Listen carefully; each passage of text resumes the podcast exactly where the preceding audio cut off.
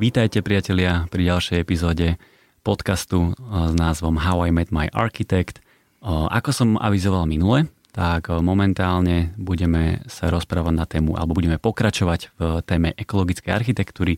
Minulá epizóda bola s Bjornom Kierulfom a jeho ateliérom Kreatera, čiže tam sme načali ekologické témy, povedali sme si, čo je pasívny dom, čo je udržateľná architektúra a čím sa zaoberá jeho štúdio Kreatera. No a dneska budeme teda pokračovať opäť s hosťom, ktorým je architekt Palo Pokorný. Ahoj Palo. Ahoj. Tak ja vždy začínam vlastne takoutou základnou otázkou ohľadom tvorby a že čím sa zaoberáš ty a tvoj ateliér, tak tam, tam sme zistili, že tam úplne cesta nevedie, pretože by si sa nám tu totálne rozvetvil a už by som ťa ne, neukočíroval, čiže trošičku dám takú, o, takú konkrétnejšiu otázku na začiatok že prečo teda si vlastne sa začal venovať tej ekologickej a udržateľnej architektúre, aby sme pokračovali? A chceš počuť pravdu alebo nejakú legendu? Ja sa teším na tento kontroverzný a úprimný diel, takže buď prosím ťa autentický a poď, ideš na to. V princípe e, na začiatku tej cesty mňa ekologická architektúra absolútne nezaujímala. A keď to tak budem hyperbolizovať, tak v podstate ma nezaujíma dodnes. Hoci treba povedať, že ja som skončil na katedre ekologickej a experimentálnej a ekologicky viazenej tvorby, tak sa to volalo.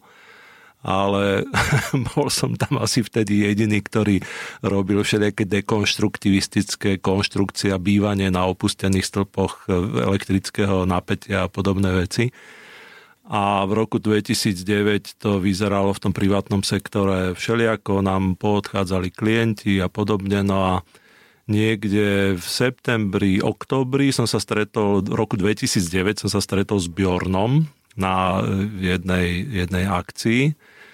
A jednej exkurzii a on ma počas toho celého dňa na tej exkurzii proste lámal, že aby sa robil pasívne domy a ja som mu hovoril 8 hodín v autobuse, že aby mi dal s tým svetý pokoj, že, že to nikdy nebudem robiť, že čo to je za nezmysel.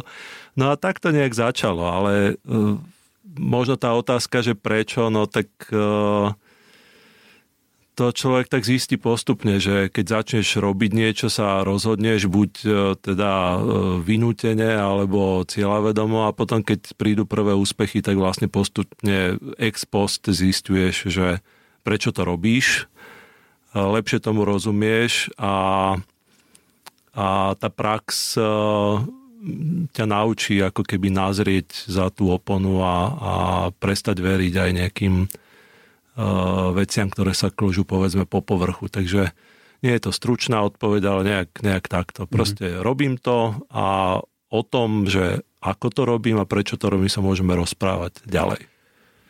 Dobre, tak robíš teda, venuješ sa tvorbe udržateľnej architektúry, ale čo to znamená, že ťa nezaujíma ekológia? No to je dobre položená tá otázka, že čo znamená udržateľná architektúra. Tak uh, ja si myslím, že čo architekt, alebo možno ani nie čo architekt, ale čo človek, že každý si za tým predstavuje niečo iné. Nielen si predstavuje, ale potom, pokiaľ ide špeciálne o architekta, tak každý aj drivuje nejakú inú tému, ako ide po nejakom inom, in, inom výsledku.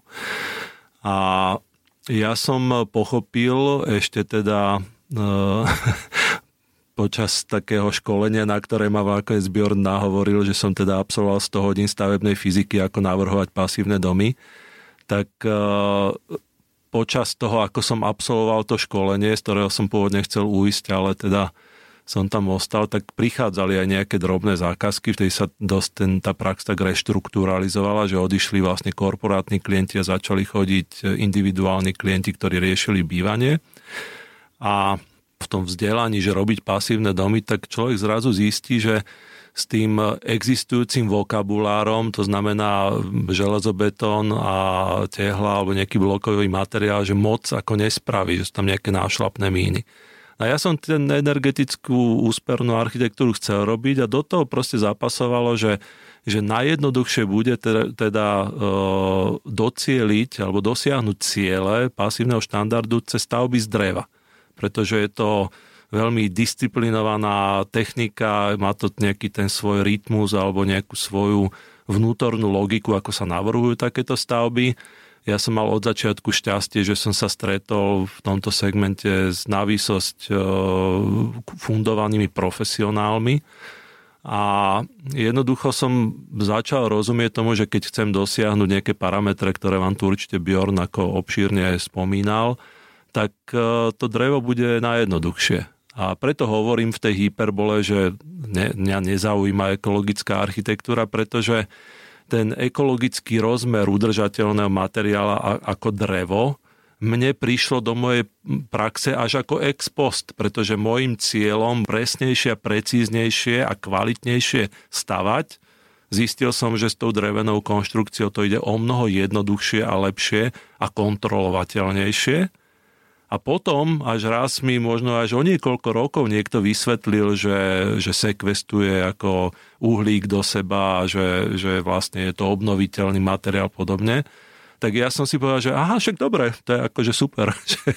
že mám ako nejaký, nejaký site, že vedľajší pozitívny efekt, ale môj ako primárny záujem nebolo robiť ekologické stavby. Môj primárny záujem bolo robiť energeticky čo najúspornejšie stavby. Ale to môže byť aj betónová alebo murovaná stavba? No, Nemci majú také slovo, že jajn že môže a nemôže. A to je zase, zase to človek pochopí až vlastne v procese, že, že áno, že betónová alebo aj nejaká murovaná stavba o, môže vo svojej prevádzke o, mať nízke emisie, lebo tomu rozumieme teda, že že čím teda je ten, ten dom poháňaný a to tiež nie je jedno, že z čoho ide tá energia a je teda super, že my tak hovoríme e, srandovne, že, že keď má ten dom takú malú spotrebu, akú má, tak môžem prikúriť aj raz ročne s tým, že spálim jednu pneumatiku, že tie emisie sú ako minimálne. Lenže špeciálne v dnešnej dobe do tohoto prevádzkového uh, setupu ako tých emisí veľmi výrazne vstupuje aj uh, zabudovaný uhlík. To znamená, že začína byť dôležité aj z čoho staviame tie, tie domy. A tam vlastne materiály ako betón, ocel, uh, nejaké, nejaké cementové výrobky na báze cementu, tak majú obrovskú vlastne vstupnú energiu na výrobu toho samotného, toho materiálu. samotného materiálu. A to je tiež pre mňa ako je taký ako vedľajší efekt, vtedy som to možno ešte tak nevnímal, ale vnímal som jednu vec, že keď som sa, však sa človek sa stále pohybuje na stavbách a vidí, akým spôsobom, ako ťažko je napríklad pri murovanej alebo betonovej stavbe dosiahnuť taký parameter, ako je vzduchotesnosť, ktorá je jedným, jedným ako z kľúčových kvalitatívnych parametrov, ako dosiahnuť vlastne pasívny štandard, tak zrazu videl, že pri tej drevostavbe, že to je ako obrazne povedané s prstom v nose. A prečo je to pri tej murovanej stavbe taký problém? Pretože tá murovaná stavba má ako vo svojej podstate ako výroby má zakomponovanú veľkú mieru nepresnosti. A predovšetkým, čo je teda veľký faktor, je ten mokrý proces, ktorý tam do toho vstupuje, ktorý tej stavbe vôbec v tom procese nerobí dobre. Ako, čiže, čiže e, tá suchá výstavba je jednoducho, jednoducho ako veľkým, veľkým plusom pre, pre tú kvalitu toho. Vieme dobre, že ten črep je, je proste náchylný, môže sa odraziť a všelijako sa to potom fušuje. Vieme, že v praxi, že čo najrychlejšie natiahnuť tam niečo na to zvonku znútra, aby nebolo vidno tie nepresnosti a toto sa mi nepáčilo. A potom faktor rýchlosti, to bol ako to bolo už pri prvom, stav, pri prvom dom, dome, čo som čo sa realizoval podľa nášho projektu z dreva, tak to, to, to bolo... To mi pripomenulo časy, keď som sa venoval výstavám. Tak že, že troška pomalšie, ale ako, ako nejaká výstavná expozícia. To vznikalo tie domy. To bolo geniálne. Ja mám pri stavbách z dreva o mnoho väčší pocit ako tímovej práce. Mám taký nie pocit, je to, je to reálna skúsenosť, že pri takomto spôsobe práce sú e, tie jednotlivé odborné profesie tým, že majú takú vysokú odbornosť, sú o mnoho rovnocenejším hráčom architektovi ako pri tej murovačke. Ako tá murovačka betona, to je taká búchačka, by som povedal, že to je ako že už, už je to, pre mňa je to technologická prehistória. A nie je to aj preto, že keď navrhuješ tie drevostavby, tak možno sa musíš trošku viacej prispôsobiť aj tej konštrukcii? To je brutálna vec. To je, to je úplne ako prispôsobenie sa vlastne ako architekt tomu, čo na jednej strane umožňuje, alebo čo poskytuje ten benefit environmentálny, čo poskytuje ten materiál, tak na to treba veľkú dávku pokory. A máš Hej? pocit, že ty si pokorný so svojím priezviskom? Ako toto možno poviem prvýkrát v živote, ale ja keď som bol tínedžer, tak som mal s tým priezviskom nesmierny problém. Ako som sa to, som bol, jaký pokorný, však ja nie som pokorný. Som proste sebavedomý a ješitný a šikovný chlap. Ale čím som uh, skúsenejší, tak uh, tým viac si myslím, že pokora je u architekta veľmi, veľmi taká elementárna potreba, najmä v tejto dobe, že len tak odbočím, dnes ráno som si otvoril Dezen, to je obľúbený portál a uh, je tam veľmi pekná esej o tom, že ako sa uh, rola architekta vyprázdnila v 21. storočí. Odporúčam je to dokonca nejak, nejaký, nejaká newyorská esejistka, dokonca vyšla ako tlačená kniha na tú tému. Tak som to rýchlo len tak prelistoval ten, ten článok a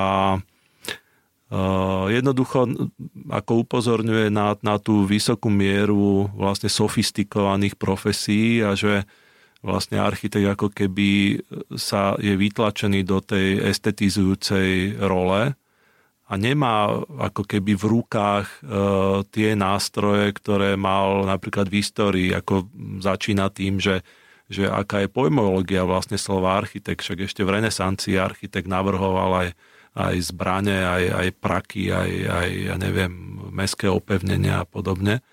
Takže no, o tomto by sme sa rozprávali veľmi dlho a e, nie úplne, ale v určitej miere vlastne s tým súhlasím, že sú štúdia, ktoré sú ako eh, emblematické vlastne svojim výtvarným prejavom a mnohí architekti potom túžime, že aby sme boli rozpoznateľní podľa rukopisu. Ale takých je len pár. A to je vlastne na tú tému, o ktorej sme sa rozprávali, že aký príklad dáva takáto, takáto estetizovaná produkcia bez e, rozpoznateľného kontextu ku technológii, ako ku konštrukcii stavby, že ako dáva, aký príklad dáva napríklad študentom architektúry alebo architektom, ktorí, ktorí povedzme slepo kopírujú nejaké veci. A, a v tomto mne je, pre mňa tá, tá drevená architektúra je, je niečím, čo ma drží tak ako pri zemi a mám pocit, že sa sústredím na konkrétne, konkrétne benefity tej, tej, toho zadania alebo toho, čo mám odozdať klientovi. Však vieme, že architektúra je hierarchická záležitosť, že už od, od počiatku, keď komunikuje človek s klientom, tak nejakým spôsobom dostane teda tie, tie jednotlivé okruhy a vždy niečo je na prvom mieste a to, čo je na prvom mieste, často v tom kontakte a s prácou vlastne sa repozicionuje a iná vec sa dostáva vlastne na prvé miesto. A ja mám rád na tej architektúre, nazvime teda tak pejoratívnejšie, že drevenej, že udržuje architekta v takej vnútornej disciplíne. Ako čerstvo na stole máme jeden príklad a veľmi ako potíme krv na tom, lebo sme nastúpili proste po inom architektovi a, a ako transformujeme takú túto betonovo sklenenú architektúru na udržateľnú architektúru. Čiže sme pomerne silno ako zviazaní e, tým, tým programom e, z územného rozhodnutia a zároveň veľkou ambíciou klienta maximalizovať ten environmentálny benefit. To znamená, to sa týka aj zabudovaného uhlíka, aj potom prevádzkových emisí. To znamená, že Dom e, bude e, z e, drevoslamených panelov a ostatné maximálne konštrukcie budú teda z dreva vnútri a, a všetky materiály vnútri budeme sa snažiť ako použiť čo s najmenšou emisnou stopou. No a tieto drevo... Ale, ale pardon, ale teda dlhým oblúkom sa dostávam k tomu, že že ja ako architekt napriek týmto obmedzujúcim prost, prost, teda, napr- ja, ako, ja ako architekt napriek týmto obmedzujúcim podmienkám mám svoju víziu ako, ako by ten dom mal performovať. Aj som si ju náhodil a prvý stret, konkrétne s Bjornom, pretože spolupracujeme na tom projekte, tak ma veľmi rýchlo upratal. To znamená, že žiadne náhodné otvory na fasáde, že rozíhrať, takzvané rozíhrať fasádu. Pretože to znamená, nie že by to technicky nebolo možné, ale znamená to, že čo viem, tento drevoslamený panel má svoje vnútorné statické zákonitosti, ako s ním pracovať, ako s ním pracovať ekonomicky, alebo ako vyťažiť jeho potenciál. A ten znamená rastrovú fasádu. Ja môžem tie okná rozpohybovať alebo ich nejak nadproporčne zväčšiť, ale znamená to prídané ďalšie konštrukcie. Buď nejaká dodatočná ocelová konštrukcia, ale potrebujem to nejak vystúžiť. A teraz je tam, je tam tá dilema, že, že čo bude mať návrh.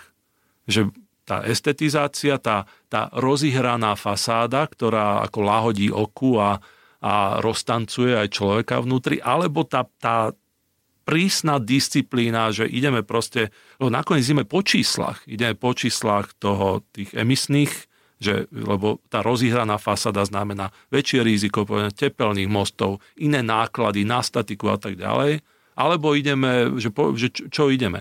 A toto je, toto je, si myslím, že aktuálne v tejto, tejto uh, environmentálne zodpovednejšej architektúre ako kameň úrazu, že môže povedať klient, že ja platím, ja objednávam, tak bude to takto, chcem to mať ako sexy, aby to vyzeralo dobre v nejakom ponuke, nejakej ponuke developera.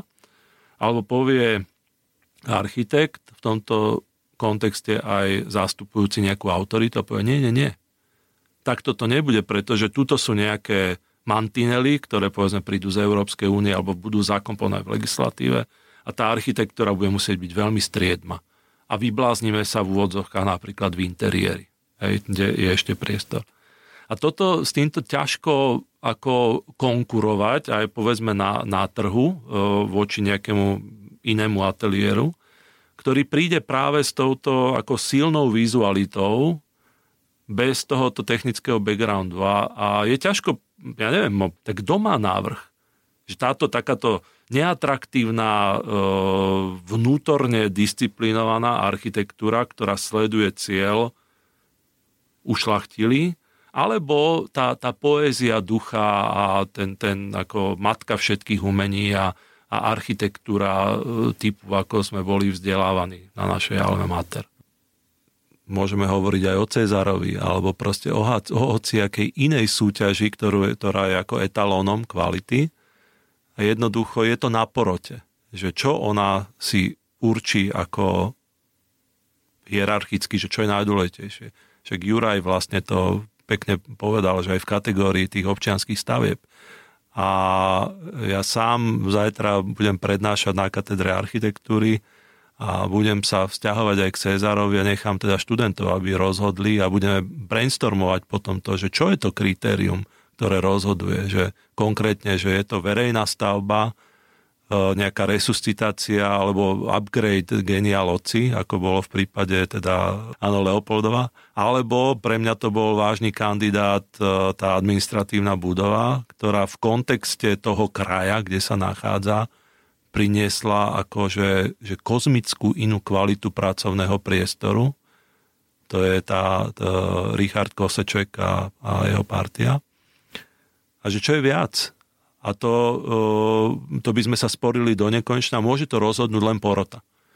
Že čo je viac, či to je verejný záujem, alebo prinesenie, ja teda tvrdím, že konkrétne v tej, v tej administratívnej budove, že sa importoval do nejakého milieu tej Oravy tak, taká, taký štandard e, pracovného priestoru a, a v podstate vizuálneho umenia, ktorý je ako keby z inej planéty a bude pre mnohé, mnohé ďalšie budovy, ktoré budú vznikať, a to je jedno, či verejné alebo súkromne, etalónom kvality. O tom som absolútne presvedčený. A potom vedľa na miske váh je e, Mestský úrad, súťaž a tiež fantastická stavba, však asi viac, sme tam boli viacerí. Ja by som to tiež asi nevedel rozhodnúť, že, že čo, je, čo je lepšie, čo je dôležitejšie. Ale pozor, predstav si, a teraz troška zaprovokujem, predstav si, že by k týmto parametrom, o ktorých rozprávame, nejakých kultúrno-sociálnych, historických alebo takých tých soft uh, pozadí architektúry by nastúpili nejaké čísla. Že ďalší parameter hodnotenia by bola ešte tabulka, že zabudovaný uhlík a povedzme emisie z prevádzky, performance. A potom si myslím, že netvrdím, že by to bolo maximálne, že to by bolo z kategórie objektívnych kritérií, ale začalo by ten, ten, tento vstup by začal objektivizovať to, rozho, to rozhodnutie. Potom samozrejme ešte povedzme náklad na meter štvorcový alebo akože sú, lebo tie veci, tie soft sú ako nekvantifikovateľné. To... No dobre, dobre, a poďme zahypotetizovať presne tak, hej, že Mestský úrad v Leopoldove by v tomto vyšiel ako keby veľmi zle, tá oravská admina by vzýšla ako A++, povedzme, hej, že bol by to pre teba presne ten deal breaker v architektúre, keďže ty sa venuješ tej udržateľnej tvorbe, že, že keby si videl, že teraz ten, ten výťaz je ako keby neekologický, keď to poviem tak zjednodušene, že pre teba by to znamenalo to, že to je horšie? Tak ja sa nebudem tváriť, že nie, keďže kopem za ten tým, ale vieš, ja za najcenejšie považujem v konečnom dôsledku túto debatu, pretože takýto typ debaty a takéto polemiky sa v podstate v priestore o, slovenskej architektúry asi neodohrávajú, alebo o nich neviem, čo ja považujem všeobecne za veľkú škodu, pretože len z polemiky môže vzniknúť nejak, nejaké o, rozhodnutie, ktoré to spoločenstvo presahuje. A minimálne by tie veci vyplynuli na povrch. Lebo ak by som ja aj zastával tú, tú ideu, že miera zabudovaného uhlíka alebo prevádzkové emisie tej druhej stavby administratíve sú nižšie, ako je, ako je ten Leopoldov. A z okolností takú debatu podobného rázu sme mali s profesorom Martinom Kusím a s Palom Paňákom, tak oni dokážu aj z pozície titanov slovenskej architektúry uh, odovzdať takú skúsenosť zažitú ako profesionála pred ktorou sa ohne a poklakne aj tento environmentálny rozmer. Ale tam musí prísť k nejakej, nejakej úprimnej a skúsenosťou podloženej výmene názorov, kde obidve strany s úprimnosťou, vášňou a, a takým zástojom za tú vec o to bojujú. A toto myslím, že sa nedeje v slovenskej architektúre, že sa takto nerozprávame. Čo, čo ja považujem troška za škodu, ale zase deje sa teraz toto tu, takže možno niekoho tým vyzvem, že poďme, poďme sa tak dobre pohádať ako v záujme veci, že čo vlastne chceme. Ja vnútorne tam jedno veľké ale kapitálkami napísané, že, že v, tej, v tej produkcii, ktorú tuto my na tomto malom Slovensku robíme, tá väčšina, to, to gro, tie, tie tisíce a milióny kubíkov a metrov štvorcových nie sú tvorené touto architektúrou, ktorá má potenciál prežiť 200, 300, 500 rokov. To je bežná produkcia, spotrebná architektúra. Vieme, že podľa štatistických údajov, že aká je, aký, je, aký je priemerný vek administratívnej budovy, alebo, alebo ja neviem, školy Proste to sú desiatky rokov, sú na to štatistiky. Je to od 37 do 50 rokov. Vieme, môžeme si rovno povedať veľkú e, administratívu na Nivách. 17 rokov stála, alebo neviem. Hej. A to sú veci, ktoré, ktoré ja tvrdím, že, že môj ten zástoj, moja vášeň a moje také, také náčenie je práve do tej produkcie, ktorá sa, ktorá sa nehodnotí v nejakých architektonických súťažiach lebo ja som presvedčený tomu, že kráse sa veľa prepáči. A tak by to aj malo byť, že tí, čo sú vynimoční, čo preukážu vlastne v, tom, v tej súťaži, že sú výnimoční a tak, taký výnimočný je aj Mestský úrad e, v Leopoldove, tak jemu sa prepáči. Je, je ako stojí mimo toho, toho systému. To je, to je moje hlboké presvedčenie. Dobre, môžeme si, to, to bola obľúbená e, veta profesora e, Roberta Špačeka, ktorého pozdravujem týmto, keď počúva náhodou, bol to môj vedúci diplomovej práce, ktorý hovoril, že trvalá udržateľnosť je oxymoron. Je vnútorne protirečivé, pretože nič nie je trvalo udržateľné. Ja rozumiem udržateľnosti len ako zmekčovanie toho dopadu, pretože žiadna budova, žiadna, ani môže byť aj z cukrovej vaty, že proste nie je udržateľná, je, je vždy zásahom do toho prostredia a najlepšie je, keď vôbec nerobíme ten zásah. Keď, tam, keď, keď ja v, v lese alebo pri jazere postavím niečo nádherné, čo tam ešte bude stať 300 e, rokov, kde ja neviem, Vila Taliesin alebo čo, tak, tak e, to je udržateľné, lebo sa hovorí, že, že krása je udržateľná, lebo pokiaľ dostaneme to, to, to semienko toho nadšenia, nie, nie, niečo, čo nás presahuje, tak vydáme všetky peniaze, ktoré máme na to, aby sme to zachovali. Hej, ale z hľadiska toho dopadu na to prostredie, tak to udržateľné nie je pretože robíme okolo toho dosť veľa cavikov a, a, a tak ďalej. Takže, takže hovorím, ten, ten môj zástoj je v tom, že aby, aby tá masívna produkcia, to, to, čo sa produkuje, aby tam sme ten dopad zmiernili a aby bol aj kontrolovateľný. To znamená presne, že sú len dva parametre, ako používať materiály, ktoré sú obnoviteľné, ktoré v tom cykle, neviem, či ste hovorili s Bjornom o life cycle assessment, ktoré sa ako, alebo cradle to cradle, že z kolísky do kolísky sa ten materiál vráti, to je jedna vec. A druhá, potreba e, energie, teda tých pneumatík, ktoré spálime, aby sme to vykurili, aby bolo toho minimum, nula, alebo aby sme dokonca produkovali energiu, aby to bolo tak navrhnuté, ten, ten objekt. A tam sú na to tak kvantifikovateľné parametre. A, a úplne absurdno máme kozmickú loď.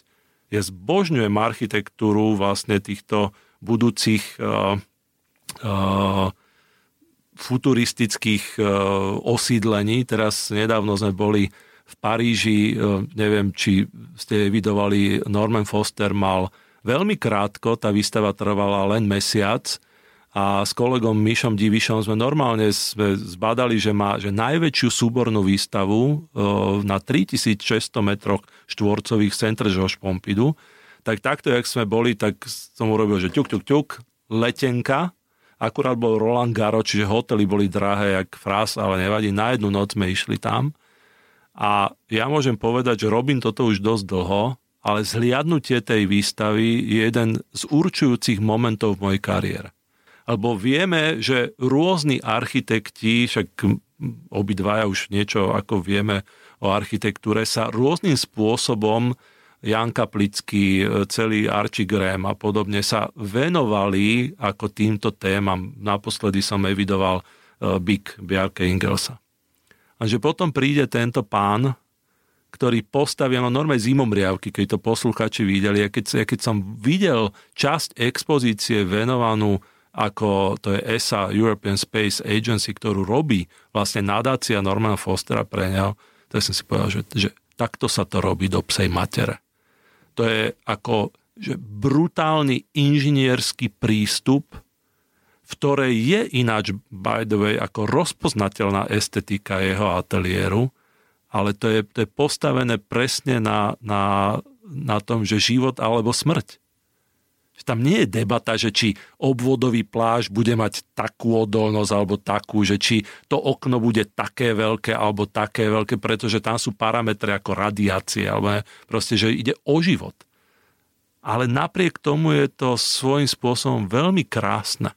A, a toto je niečo, čo, vieme, že architektúra je veľmi subjektívna záležitosť, ale má nejaké, nejaké podhubie takého rácia a ja to poviem aj tak, že ak to nie je v mojej architektúre vidieť, tak je to len moja chyba, ale ja to tam cítim, že z tohoto takéhoto feelingu, takéhoto pocitu, tohoto, tohoto že život alebo smrť že vyrastá vlastne tá moja architektúra. Skús nám teda prosím ťa povedať, ako ťa to ovplyvnilo, táto výstava, lebo to mám pocit, že si nepovedal.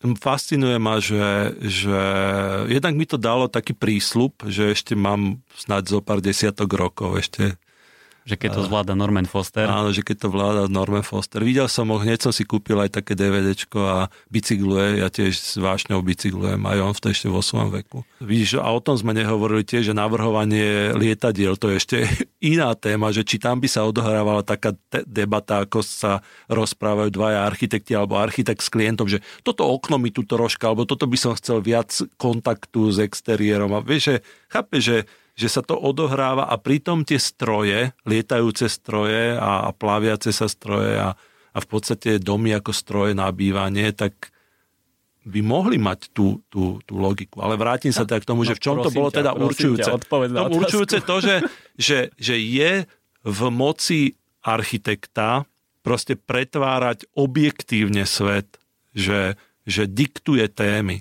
Napríklad jeho veľkou témou je teraz sú malé letiska pre drony v Afrike. Aby som teda jedno, jednou vetou odpovedal, že v čom bolo pre mňa toto určujúce, že bolo to nesmierne inšpir, inšpiratívne. A to hovorí aj Peter Cumtor, uh, áno, Peter Cumtor, že, že architektúra sa nedá naučiť. On, on tvrdí vo svojej knihe, že jeho jediná, jediná schopnosť ktorá aj nie je jeho schopnosťou, ale je mu ako daná, keď komunikuje so študentami, je schopnosť byť inšpiráciou. To je najvyššia meta. Ináč sa nedá nič naučiť. Čiže e, pre mňa to bol dotyk e, tento Norman Foster takej, takej esencie e, talentu realizovaných vlastne ideí a v podstate určovania témy. A čo je, čo je ešte tak, takým dovedkom tohoto, že v čom je, je, bola tak, taká výrazná tá, ten zásah ako do architektovej duše bolo, že človek takéhoto rangu a takéhoto rozsahu môže povedať, aj to hovorí v tom pri, prihovore, že, že v oblasti udržateľných architektúr, oblasti udržateľnej architektúry je strašne veľa polopravd, hoaxov, predsudkov a takých ako nepochopených vecí.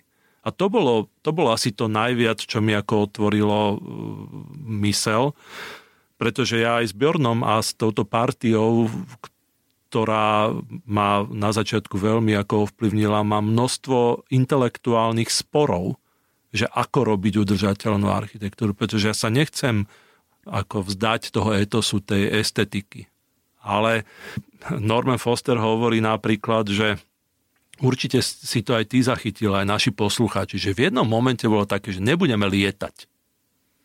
Lebo tie lietadla, chápete, to tam potom všetko od lienok po čajky a ja neviem, delfíny a hlavne dažďové, to všetko umiera, lebo my nesmieme lietať. Tak budeme chodiť neviem čím, ale to... A hovorí, že to je, ta, že to je obrovský nezmysel že vlastne celá civilizácia tam, kde sme, je vďaka, vďaka tejto interkonektivite, že vlastne, že Zem sa stala jednou dedinou vďaka lietaniu.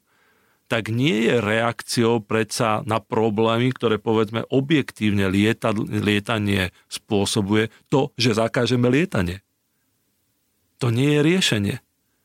A to sú veci, ktoré, keď človek sa pohybuje v nejakém takom troška ortodoxnom tom environmentálnom jadre, tak uh, tam uh, za to sa upaluje. Alebo ako, chápeš, buďme pioniermi a, a, a, a hľadajme veci, ktoré nás posúvajú ďalej a nie, že, že lietanie, aj to podobná debata o dízlových motoroch a proste o všetkom tom.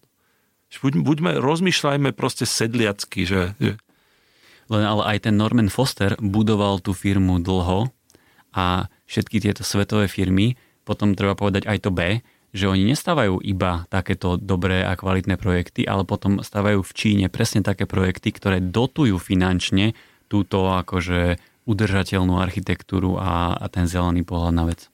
Absolútne súhlasím s tebou. Absolútne súhlasím. Ale to neznamená, že jednotlivec, ktorý má slobodu v tom, ako povedzme si na rovinu, ako my nespasíme svet.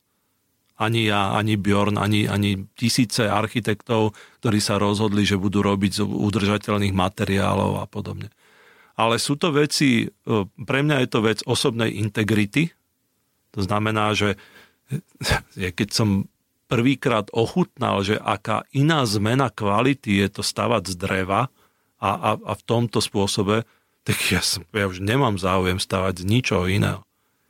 A tam je možno tá odpoveď na to, že mňa ekológia nezaujíma. Chápeš? Pretože je to evolučne, to je to prírodzená vec, že aha, tuto môžem stavať rýchlejšie, kvalitnejšie, o, precíznejšie, ohľaduplnejšie, vytváram lepšie prostredie a podobne. Aha, a na konci je, že zabudovaný uhlík, začíname s minusovou hodnotou. OK, ďakujem za to. Ale keby to tam nebolo, tak tá evolúcia je ako prirodzená. A to sa, ako, ja si ináč, ja tvrdím, že pokiaľ chceš postaviť rovnako kvalitnú a performujúcu stavbu z klasických stavebných materiálov, to je ešte sranda hovoriť o, o tehle a betóne ako o klasickom materiáli, že, ktoré majú dlhšiu históriu, OK, tak to bude stať úplne rovnako. Tam nebude ten rozdiel cenový, pretože budeš musieť pridávať nejaké iné veci. Hej. Áno, moja prvotná ambícia, keď som sa do toho ako namočil celého, tak som si hovoril, že to frasa, že prečo tie pasívne domy sú také hnusné, také škaredé.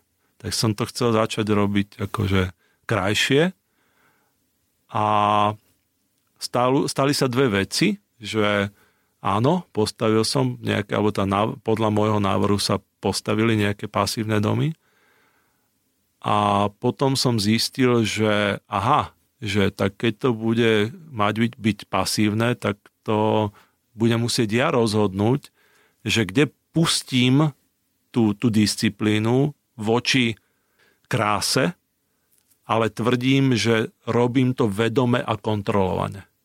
Že to nie je vec, že, že ráno prídem, ako keď som robil v Cürichu architekta, tak ráno došiel mi skorigovať veci, ktoré som robil predchádzajúci deň, u Justusa Dahindena som robil.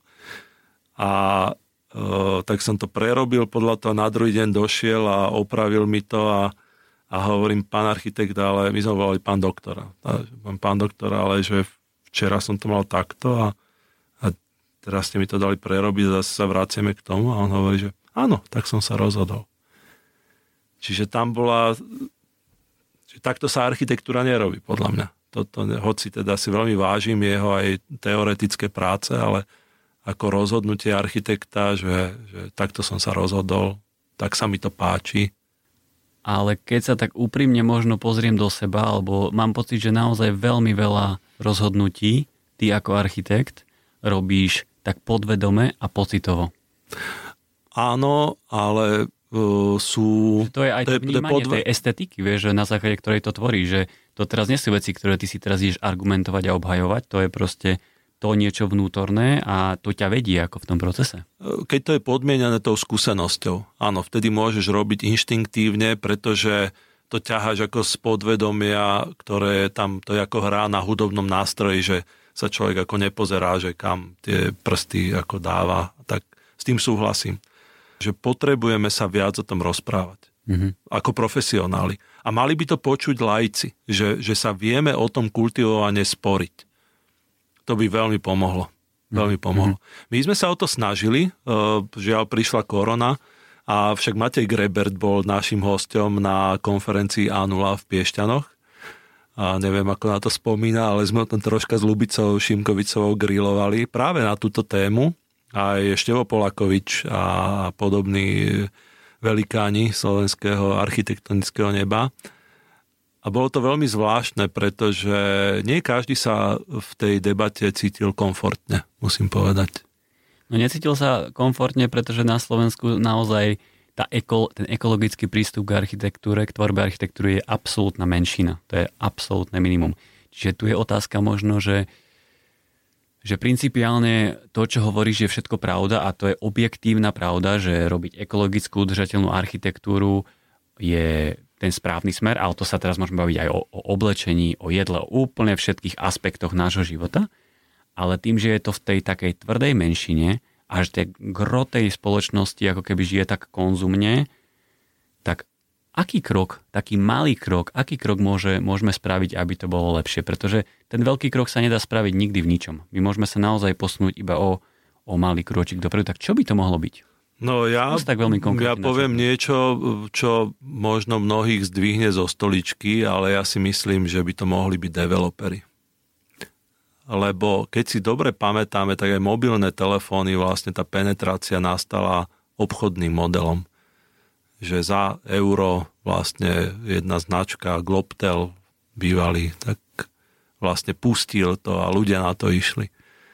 A ja to robím túto prácu 14 alebo 15 rokov, teraz neviem, povedzme, že 14, už aj s nejakými výsledkami a cítime tu ten, tu organ, ten organický rast uh, aj komplexnosti, aj väčších objektov a podobne.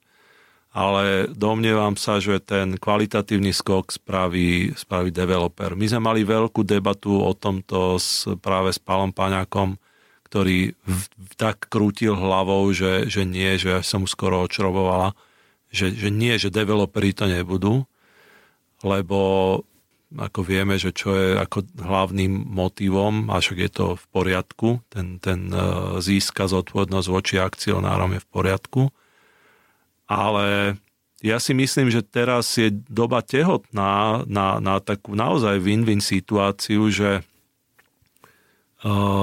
klienti to chcú, sú tým ako masírovaní, že, že aby bol tak, lebo idú po kvalite. Bavíme sa o tom, že udržateľná architektúra stavby z inej materiálovej bázy sú lepšie, sú kvalitnejšie, sú príjemnejšie sa v nich člo, človek cíti. Dosahujú lepšiu kvalitu v tom, tom performance ako štandardným spôsobom, sú rýchlejšie postavené. Čiže môžem povedať, že evolučne sú na vyššom stupienku a to je potvrdenie správnej cesty.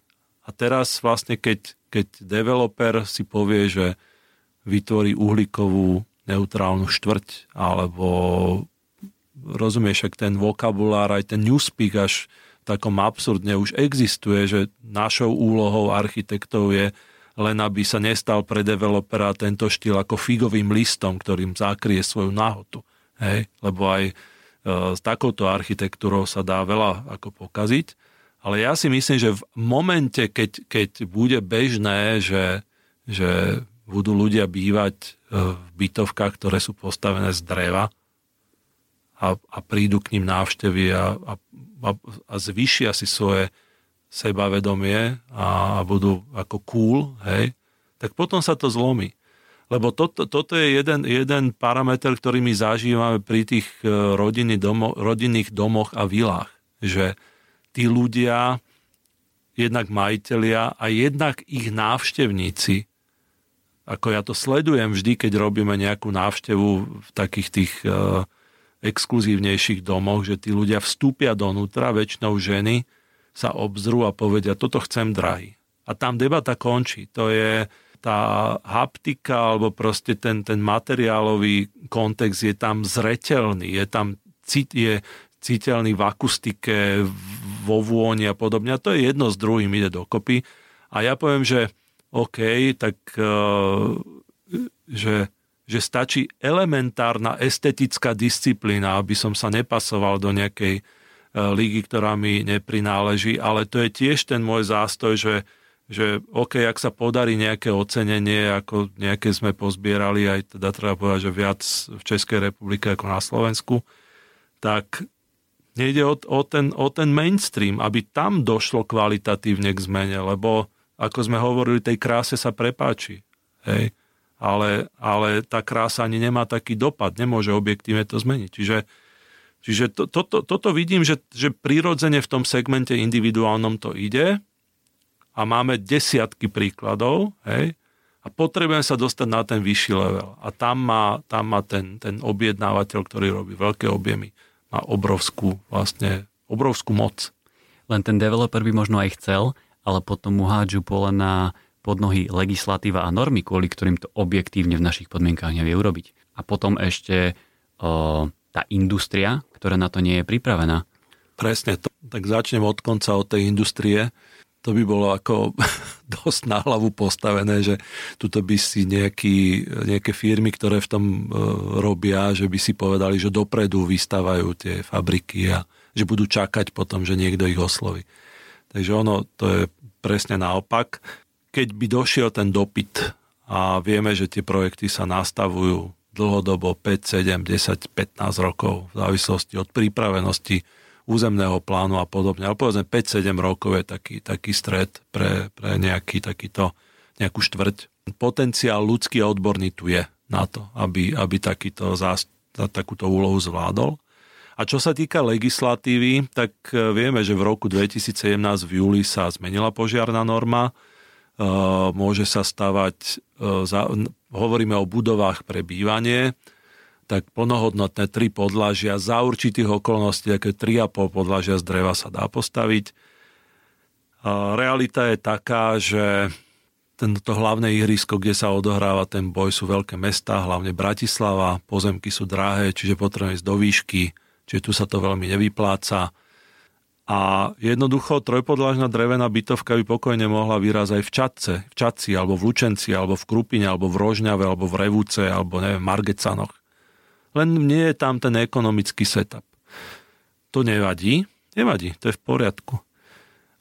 Aktuálne Slovenská rada pre zelené budovy spolu s ďalšími hráčmi na trhu, vrátane developerov, vrátane staviame z dreva, vrátane najväčšieho výrobcu, neviem ako to je s reklamou, tuto Ujne. s kolegom Ivan Kolárikom a, a kontraktingom vytvárame ďalšiu vlnu na, na prezidium Hasického a záchranného zboru, aby sa zvýšil tento limit na 22,5 metra čo by bol, čo by bol veľký kvalitatívny skok a veríme, že sa to podarí, pretože oheň nehorí ináč vo Viedni ako tu v Bratislave a vieme, že Slovensko alebo spolu ešte s Československom, že máme jednu z najkomplikovanejších e, požiarných noriem.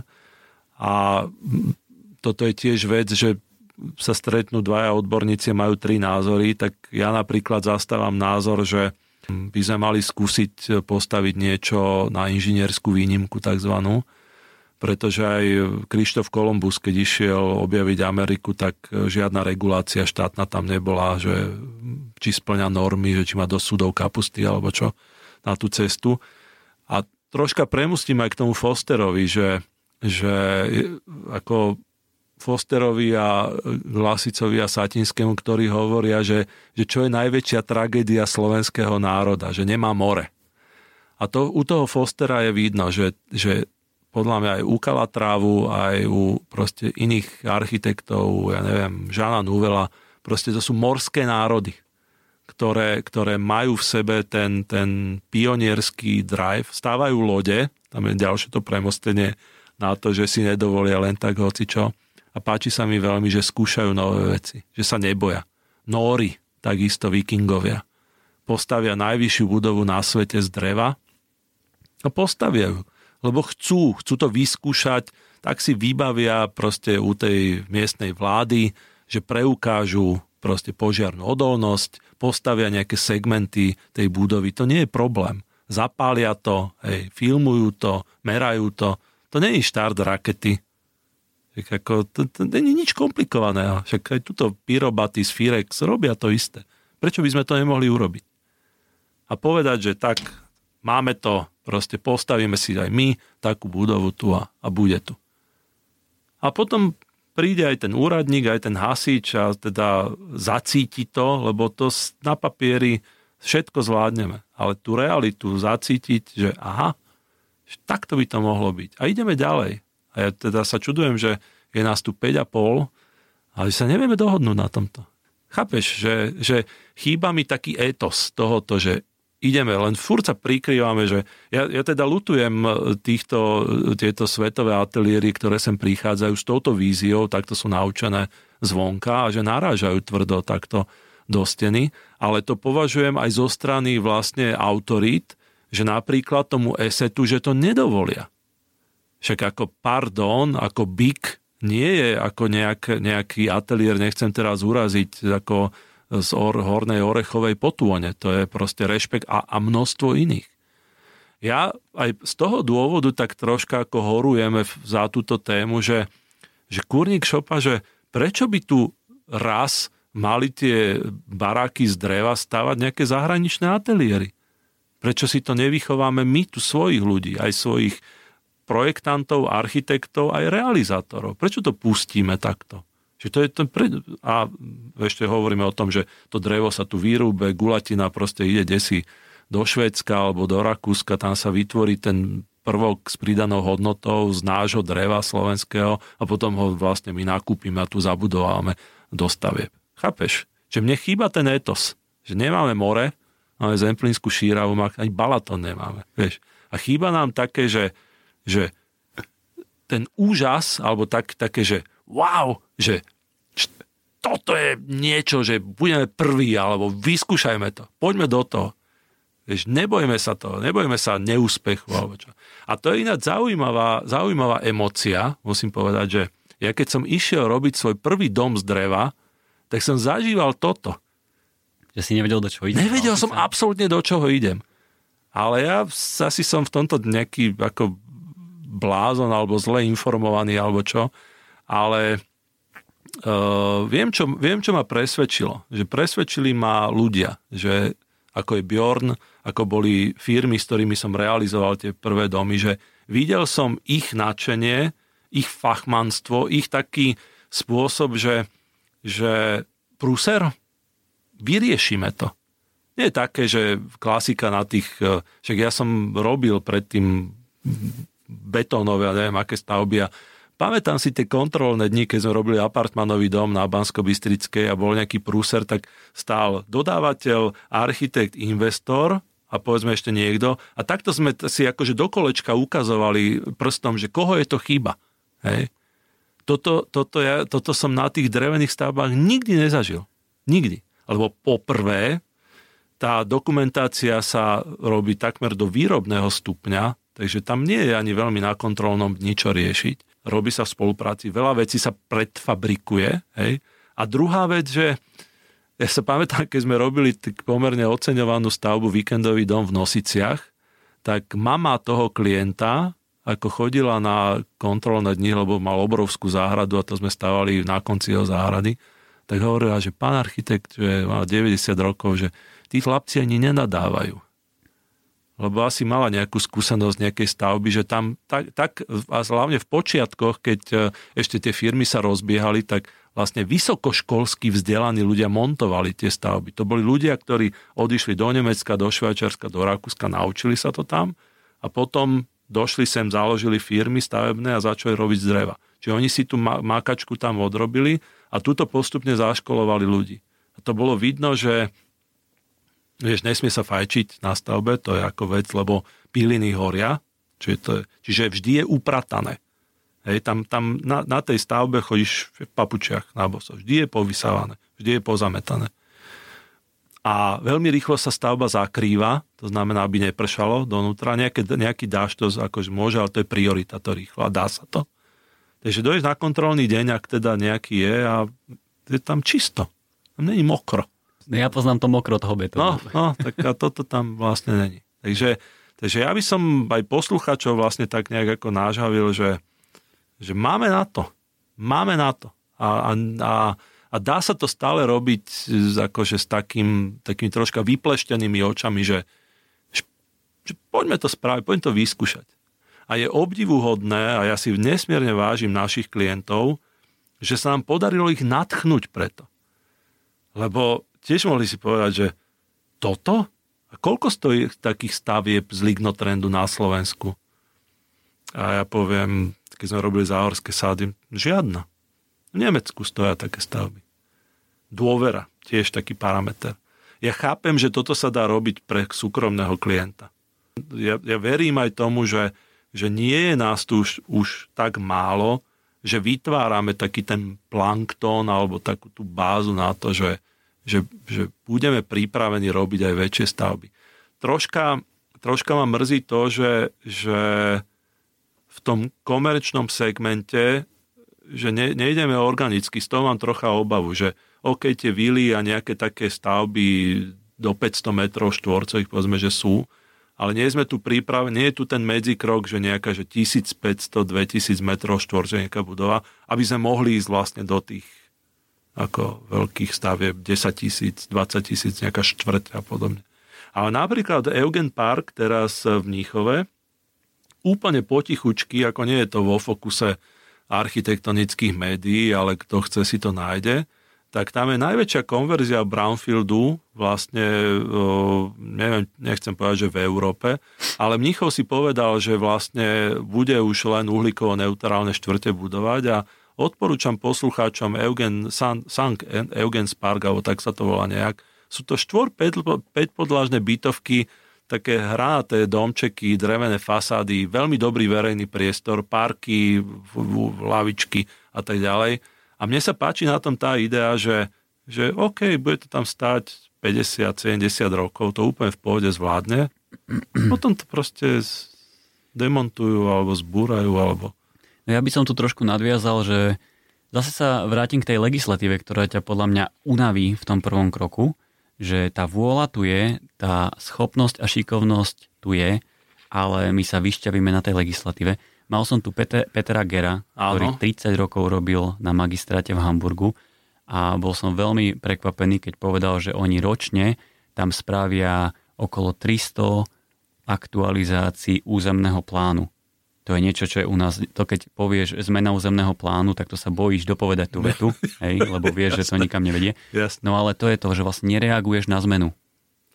Ja viem, ale toto je rozdiel vlastne aj v tom, že akú silu má municipalita v Nemecku a tu, ako komunálna, komunálna zastup, komunálne zastúpenie. No áno, ale keď spravíš 300 zmien ročne, to ja znamená, viem. že urobíš jednu zmenu za dva dní a teraz tu nematuruješ proste tri mesiace a vlastne sa nikam nedostaneš. Ja som chcel len poukázať na to, že aká, aká je moc aj vlastne v, tom, v, tom, v tej operatíve toho, lebo e, sú príklady teraz, e, si nespomínam, či vo Wolfsburgu, alebo kde je jeden, jeden nádherný hotel postavený e, z dreva. A jednoducho mesto, mestská rada, to je tá municipalita, proste povedala, že tu máme nejaký voľný pozemok, je to v centre mesta a môžete sa developeri o to pobiť, ale naša, náš, náš, náš ako regulatív je, že to bude stavba uhlíkovo neutrálna, to znamená drevená. Dáme vám takú reguláciu statickej dopravy, že nemusíte sa trápiť nejakými podzemnými parkovaniami a tak. Dáme benefity, keď sa tam bude chodiť taxikmi, nájomnou dopravou, bicykla a podobne. A toto sú naše podmienky a my sme ako keby tvorcom tých podmienok. A a mesto má také právo, tá, tá, spolkové krajiny. Hej, majú, majú takú, však a táto hoho, tento Hoch, Holz Hochhaus vo Viedni takisto vznikol na výnimku. Že v Asperne proste sa rozhodli, chceli mať takúto experimentálnu stavbu, tak uh, myslím, že Viedenie ako vlastná spolková krajina, proste sa dohodli, nejakým spôsobom to drivovali, prežúvali zľava správa chcú to mať ako svoj proste maják, ako nejaký Wegweiser vlastne toho stavebníctva. Bum. A, a urobili to. Je to hnusná, škaredá stavba ináč, ale to vôbec nevadí. A to sa mne na tom páči, že je to také káčatko, ale asi aj viem, prečo to tak je. Hej?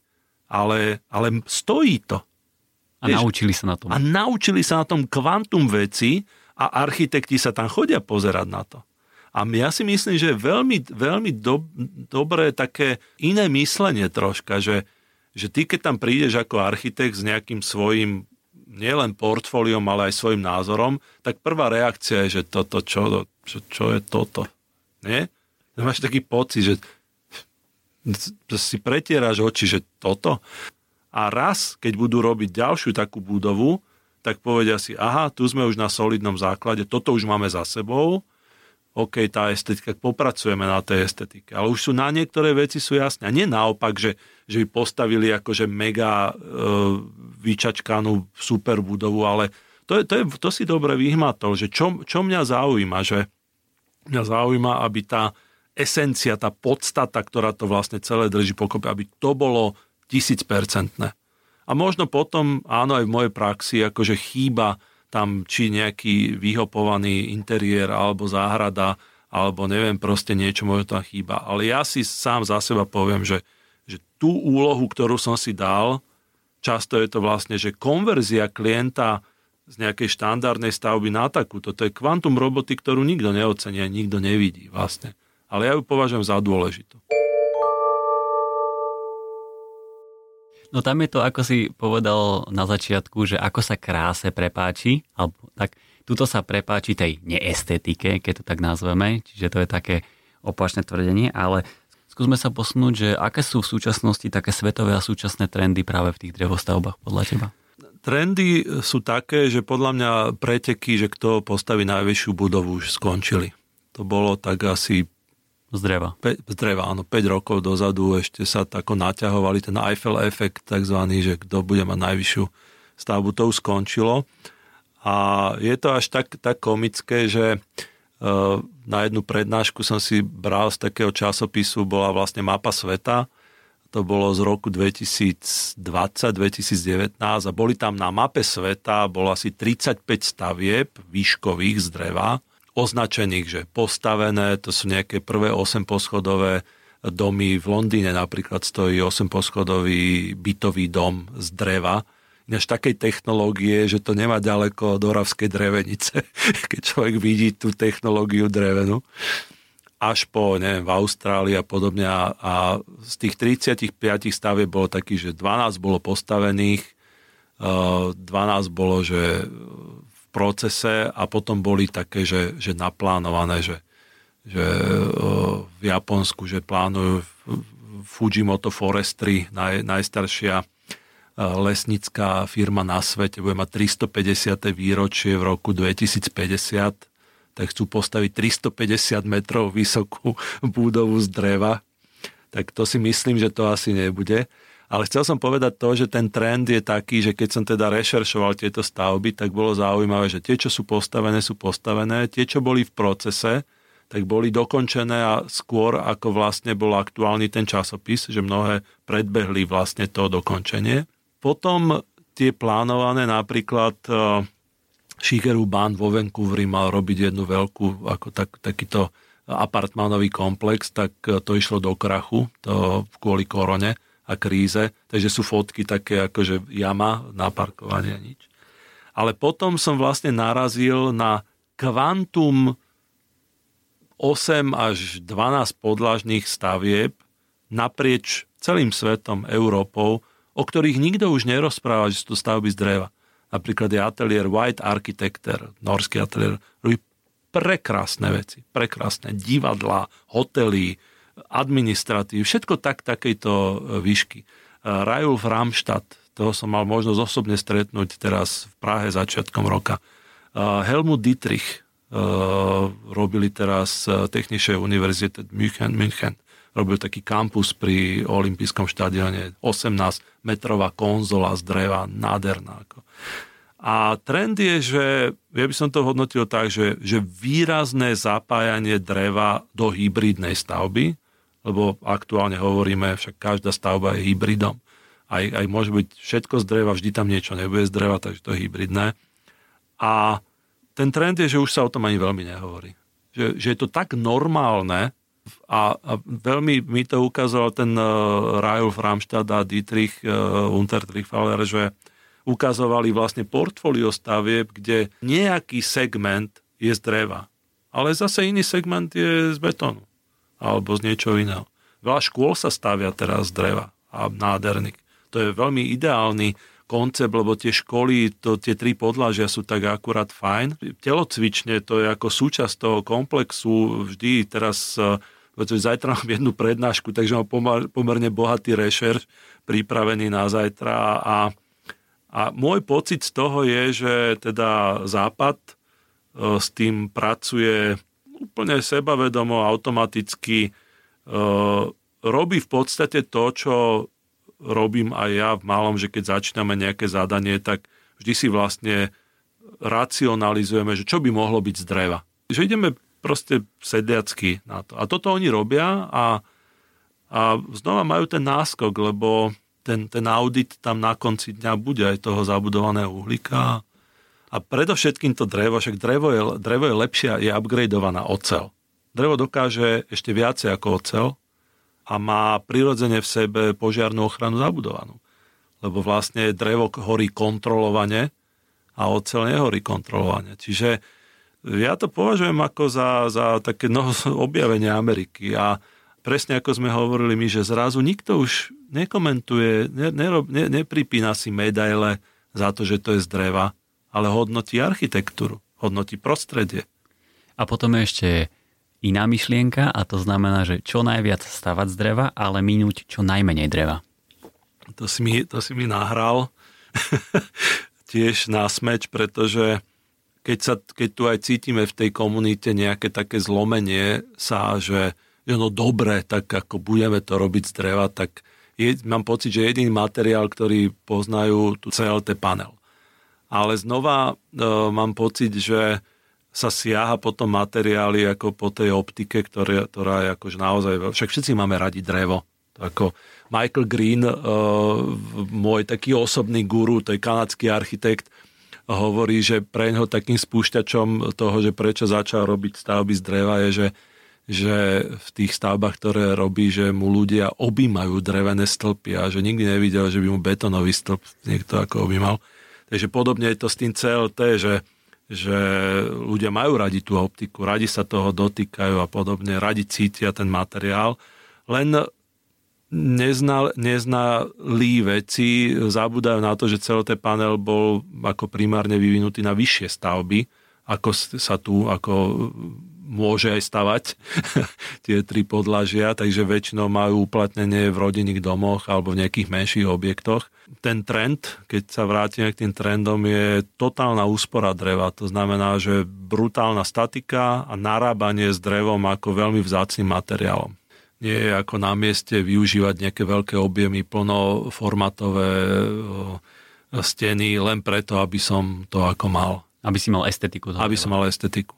Najmä keď vieme, že samotný CLT panel sa v tej estetike veľmi neuplatní, lebo máme v každom objekte množstvo inštalácií od slaboprúdu alebo nejakých technických inštalácií a jednoducho do toho CLT panelu sa to nemôže frezovať čiže, čiže sa musí zakryť nejakou inštalačnou rovinou, čiže samotný ten panel je zakrytý.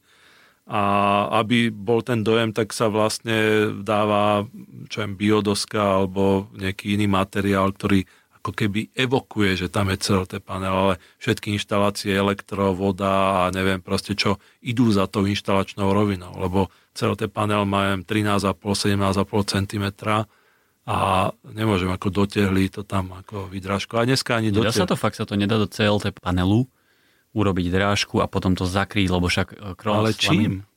Nejak, nejak... Však on je vlastne vrstvený, však celé tie panely Však hej, ale ako není to ako zase, je to nejaký taký uh, technologický ráz, by som povedal, ako v tej stavbe, ktorý je troška proti tomu, mm-hmm. vieš, a ako frézovať do 13 steny, neviem.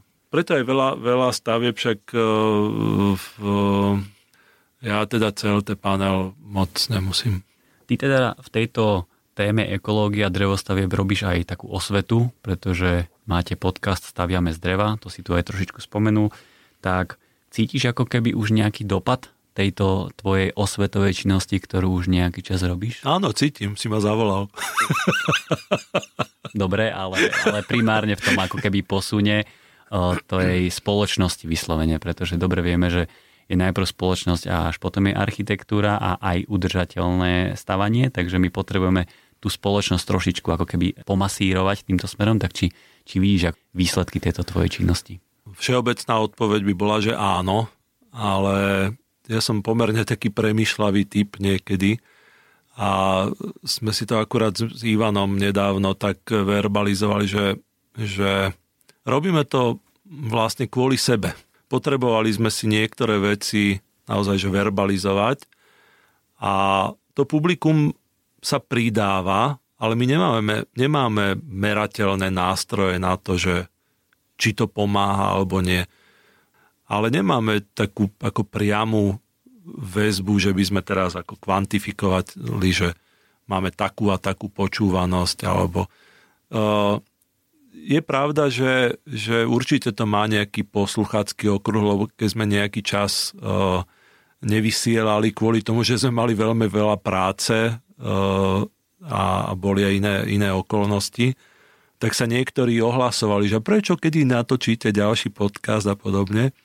Toto je taká oblasť uh, práce architekta, ktorá sa nikde neučí vlastne popularizácia práce, nejaký marketing a ja si myslím, že by sme to robili, aj keby sme mali len jedného poslucháča.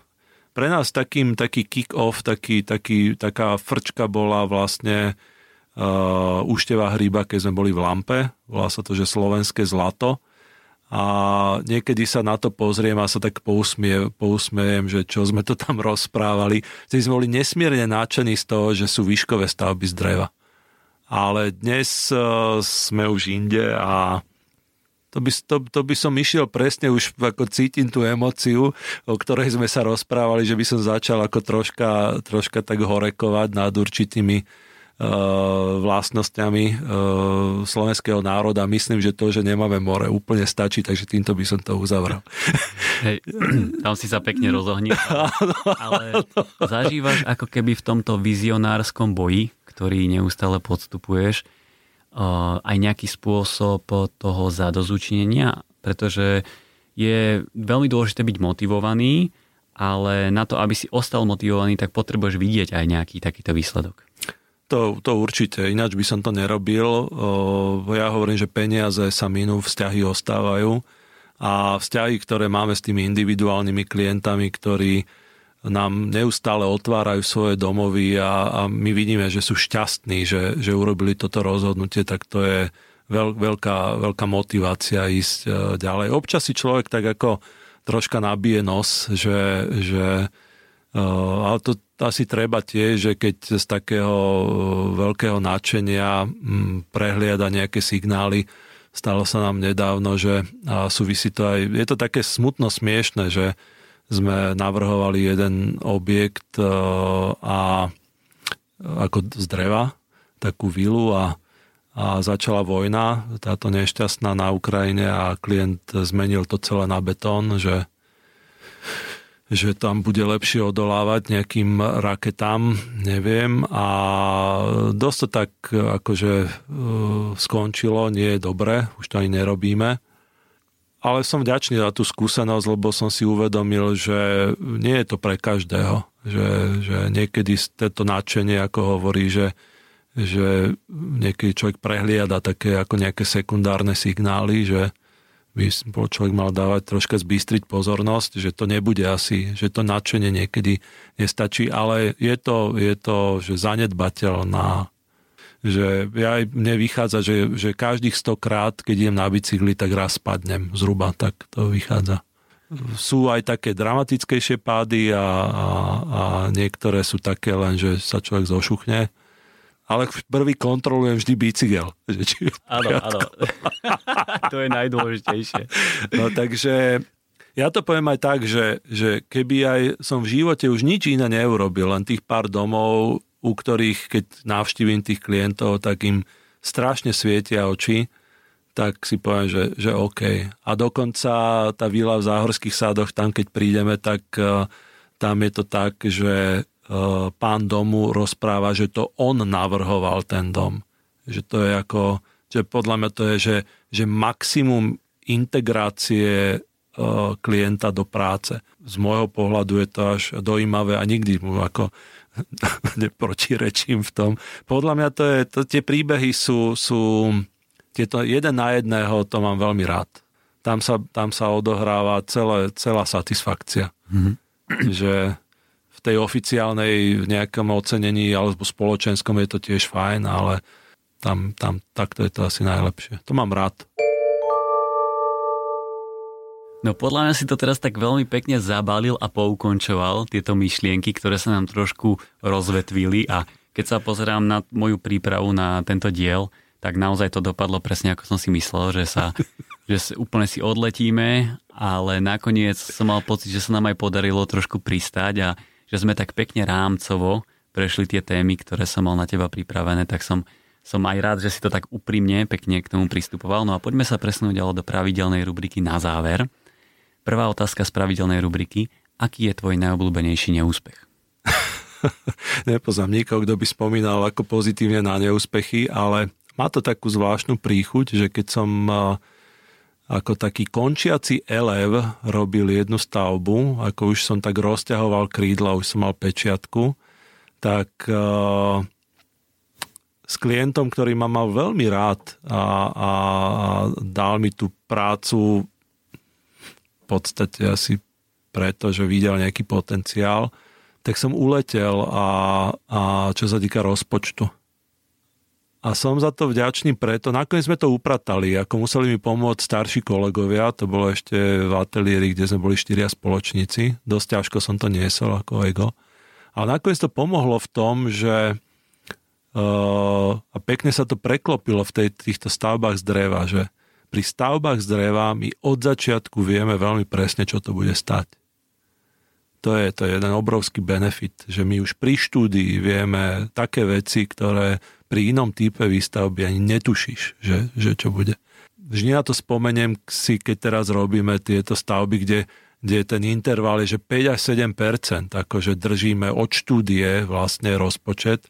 Naučili sme sa navrhovať domy do cenovky, pretože to je najťažšie, keď eh, není, jedno, není ťažké urobiť vílu za milión eur alebo viac, ale keď má niekto 235 tisíc alebo ešte teraz nedávno sa dokončil za 168 tisíc eur a je to veľmi malý dom, verím, že ho budeme aj čo chvíľa publikovať, tak to považujem za, za taký kumšt, že aj urobiť troška architektúry, aj sa zmestiť do rozpočtu a byť aj potom pozvaný na tú babovku. Že?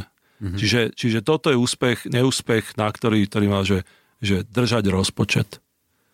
Ale v čom je ten neúspech? Dobre, tak... Neúspech, že, že, to, že v momente, keď vlastne vybehol vtedy pred tými x rokmi ten klient a potom aj kolegovia na mňa, že, že som ako neudržal ten rozpočet, hoci som ako bol, hovorím, že, že končiaci elev s čerstvou pečiatkou, tak ja som to bral ako, ako osobné zlyhanie, že, že, že toto mi ušlo, že na toto som nedal pozor.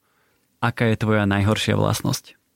raz mi jeden, jeden bankár, pre ktorého som robil, tak uh, mi povedal, že, že Palo, že vieš, čo je tvoj najväčší problém?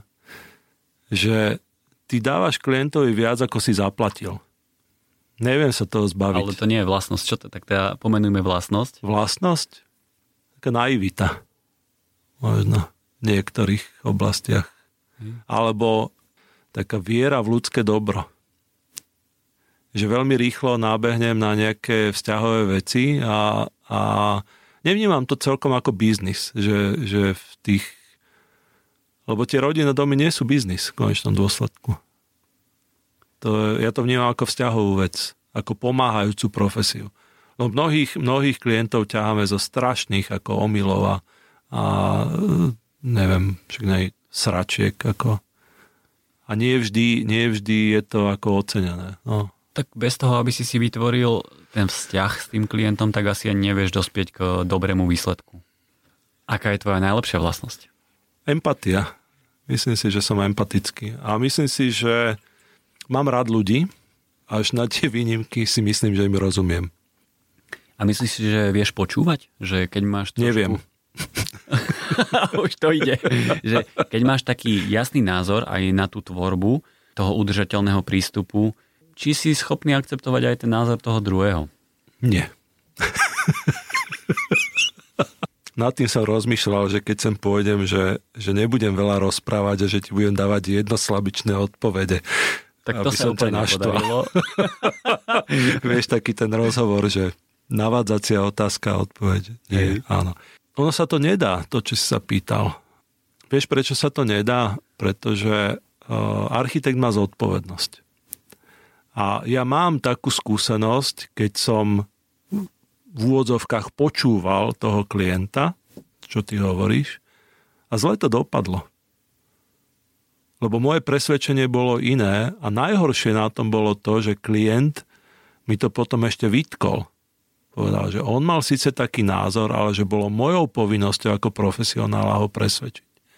Takže ja som si z tohoto, stalo sa mi to dvakrát ináč, Raz to bolo kvôli tomu, že klient mal postihnuté dieťa a e, tvrdil, že v tej novej situácii, v ktorej sa ocitne, že preberá nejaké modely e, fungovania, ktoré, bolo to, mal Aspergerov syndrom, ten chlapec, a že, že tomu ja nemôžem rozumieť a že má to byť takto. a tam som kapituloval, hoci som bol zásadne proti tomu, aby sa takto robilo. A ako máme stále veľmi dobré vzťahy, bol som na tej bábovke s kávou a uh, hovoril mi počas toho, že prosím ťa, nezabí ma, ale že mali sme to urobiť tak, ako si hovoril. A vieme, že dom nie je ako z plasteliny. No. Jasné, že počúvam. Ako ja nikdy, takto, že nikdy nespochybňujem priania klienta. Nikdy. Ale ja hovorím, že na vašej strane sa objednáva a na našej sa kresli.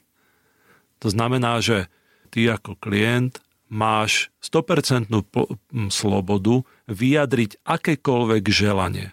Čo chceš tam mať.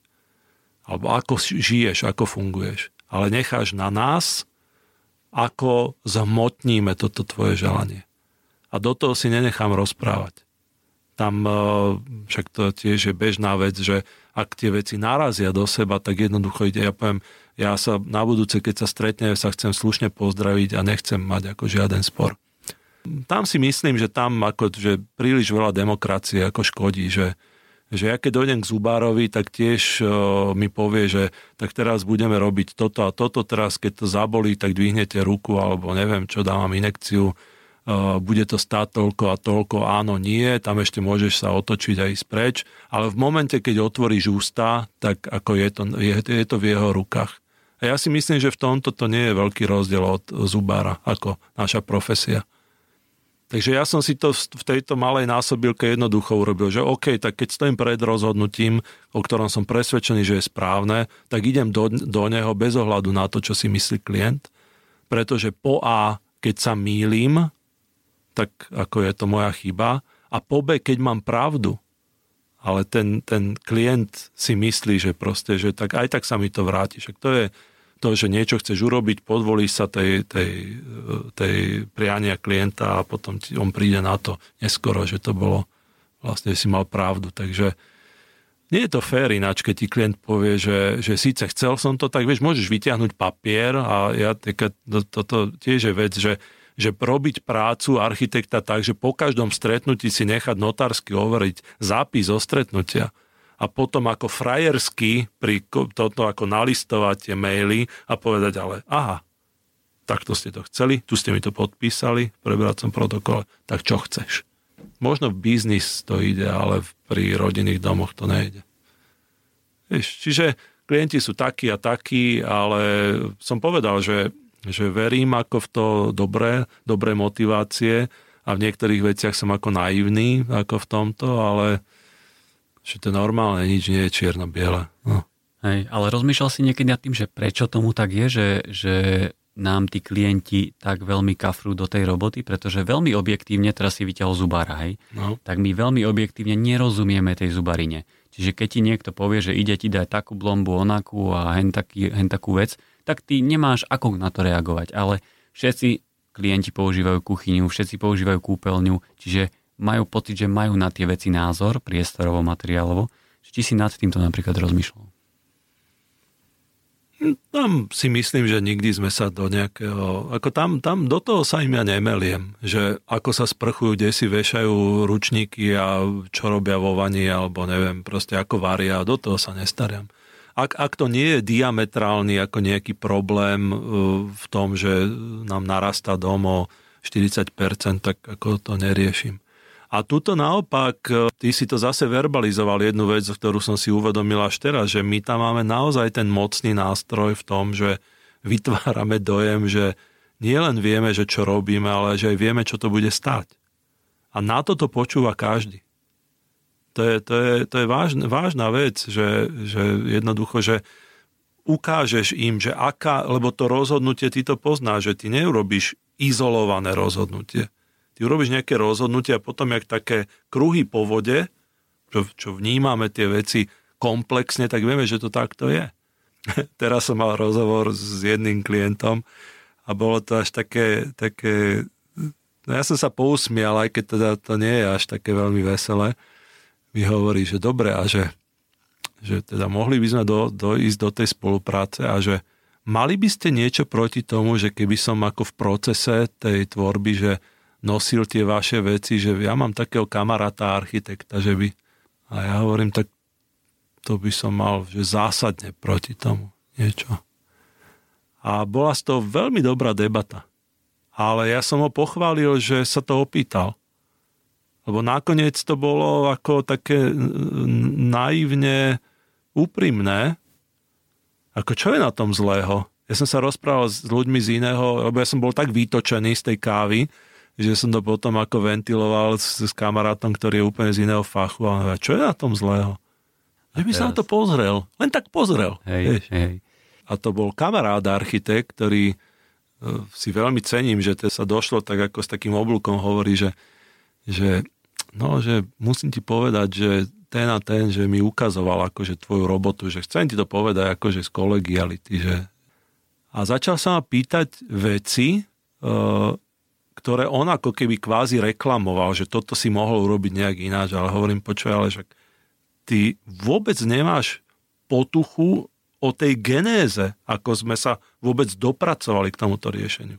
A hovorím, to, čo ty namietaš, je výsledkom nejakých kompromisných rozhodnutí spolupráci, ktoré došli na hranu toho, čo som ja akceptoval ako autor že som niečo vyšiel v ústretí, niečo sa týkalo povedzme životného štýlu, nejakých preferencií. Vždy tam je také, takéto napasovávanie tej kože alebo toho obleku, že, že vieš, sú to nejaké užívateľské veci a má to potom priestorový dopad.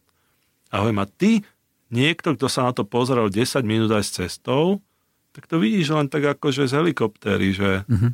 toto je že devastačné pre ten vzťah. A ten klient si to neuvedomuje. To je, ja to, to, podľa mňa to je na, úro, na úrovni nevery. Ako.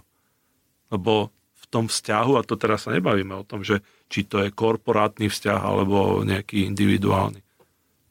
Tam niekto, to je, to je proste zubár, ktorý príde, že na čo mu to trháš, alebo daj sem, ja to tam, ja to dodelám, alebo vieš.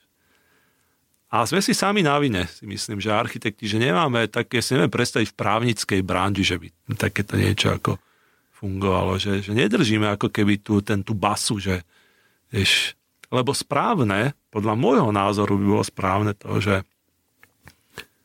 keby za mnou niekto došiel takto, keď som povedal, a aj som to už urobil niekoľko, vieš čo, keď chceš, nie si spokojný s tou spoluprácou, korektne to uzavri a môžeme začať znova, my mm-hmm. dvaja. Ale by som ja ako vstupoval do nejakého vzťahu, ale je to krásne povolanie, ako povedzme, vieš, teraz nás počúvajú nejakí študenti možno, tak aby sa nebali. Ako je to, ja si neviem predstaviť, že by som robil niečo iné. Práve kvôli tomu tej práci s ľuďmi. Ja hovorím, že mne ostanú len fotografie, preto mám rád, keď fotograf to nafotí a si vytlačím poster alebo proste nejaký obraz veľký a mám to v ateliéri. Poteším sa každý deň, keď idem okolo toho. Tá esencia je, sú tí ľudia, ani nie tá stavba ja v tej stavbe mnohé prepáčim, ako to by som mohol hovoriť, ako som robil svojim rodičom dom, to by bolo na, na dva diely podcastu. ale, ale to je asi najvyššia hodnota, spokojnosť toho klienta, že, že, že dostal, čo chcel a ešte viac. Výborne. Výborne si sa roz, rozvetvil úplne najviac, hej máš prvenstvo teraz, že v pravidelnej rubrike na záver si dokázal 10 minút odpovedať na, na otázku moja najlepšia vlastnosť. Hej. To Takže... Ale však som zodpovedal, že ano, kto povedal. Už si nepamätám si, síce, ktorá to je.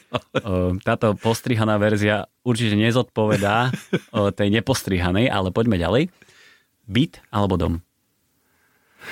Skvelá otázka. Skvelá otázka. Neviem. Neviem. Ako... Tak. Môžem stručne. No po... Ako je Dobre. pre mňa charakteristické. Skús tak do 5 minút odpovedať na túto jednu. Dom, keď môžeš. Keď máš na to. Lebo to je spirituálna záležitosť. To je vec, ktorá sa dotýka vnútorného prežívania. Často rodinné domy obývajú ľudia, ktorí nemajú na toto čas a ne, neužijú si svoj dom, pretože sú tak vyťažení pracovne, že tento duchovný rozmer tam ne, nedosiahnu. A byt, otázka, že kde? Aj pri tom dome je to, že kde, ale, ale dom, máme skúsenosť, vieme robiť parádne atriové domy, takže súkromný kusok neba dáme vždy. Ten byt je v prvom rade, že kde? Ten environmentalista vo mne hovorí, že rodinné domy sú ako nie dobré z toho environmentálneho hľadiska, že byt, že to je východisko, ale aj, aj, no, ako kedy, ako pre koho, ako za čo. Nie, neexistuje ako absolútna odpoveď. Som sa zmestil. Super, akože musím chytro dať ďalšiu otázku, lebo nech, si nečakal. nechcem, nechcem, aby si sa nadýchol a, a teraz ideš ďalej. Aké je tvoje najobľúbenejšie jedlo? Sliže s vajíčkom a s kvasákom. Čo je kvasák? Nevieš, čo je kvasená uhorka? Ja, a kva, kvašák. Hej. Ja, ja, no, Tak? kvasák. No? Slíže s vajíčkom a kvašak, to je z akej kuchyne? Maďarskej. Hej? Mhm. To sa nejako volá? Nie. To moja babka robila vo Vrakuni. Super. To je milé. Tak toto sme tu ešte nemali. Už sme tu mali všeličo, ale kávenky alebo kakaové rezy. Ani jedno. A holduješ sladkému vôbec? A horálka. No, keby si si vybral niečo z tohto. Ja mám rád chuť kávy, ale nie v koláčoch. Alebo v keksoch. Čiže ani jedno. To je aké, že milá, alebo také, to neznášam. To ešte s nejakou metovou príchuťou, či čo. To, sa, horálka. Horálka bola aj v kozme a okrem toho má veľký obsah soje, takže to je zdravá potravina. tak to si si ospravedlnil sypanie cukru do papule, hej? To sa dá jesť na, tisíc spôsobov horálka. Joj, to áno, to už sme tu mali všelijakých expertov, ale to sa dajú aj kávenky alebo kakové rezy, lebo sú to také tie oblátky, vieš Ja to viem, odlepovať, ale- olizovať, eh, na 5 zahryznutí, na 3, tam akože rôzne spôsoby sú. Áno, áno. Čaká nás posledná otázka na záver. O, tu vôbec sa nebojím, že by si nám nedal nejakú filozofickú odpoveď. Tak prečo si Palo Pokorný myslí, že architekti chodia v čiernom? No čierna zoštihluje. Takto jednoducho? No, čierna, neviem, čierna je elegantná farba. Čierna je farba elegancie, je, je farba, ktorá pohľcuje iné farby, ktoré, myslím si, že je to taký, že príslušnosť je k nejakej reholi, alebo je to taký, to vyjadruje to serióznosť, vážnosť. Asi takéto atributy, že chceme vyzerať pred tými klientami, že sme seriózni a kompetentní a že že sme vnútorne scelení a taký komprimovaní a tá čierna má všetky tieto atributy. Ale zoštihluje. Áno, to je úplne, úplne v pohode.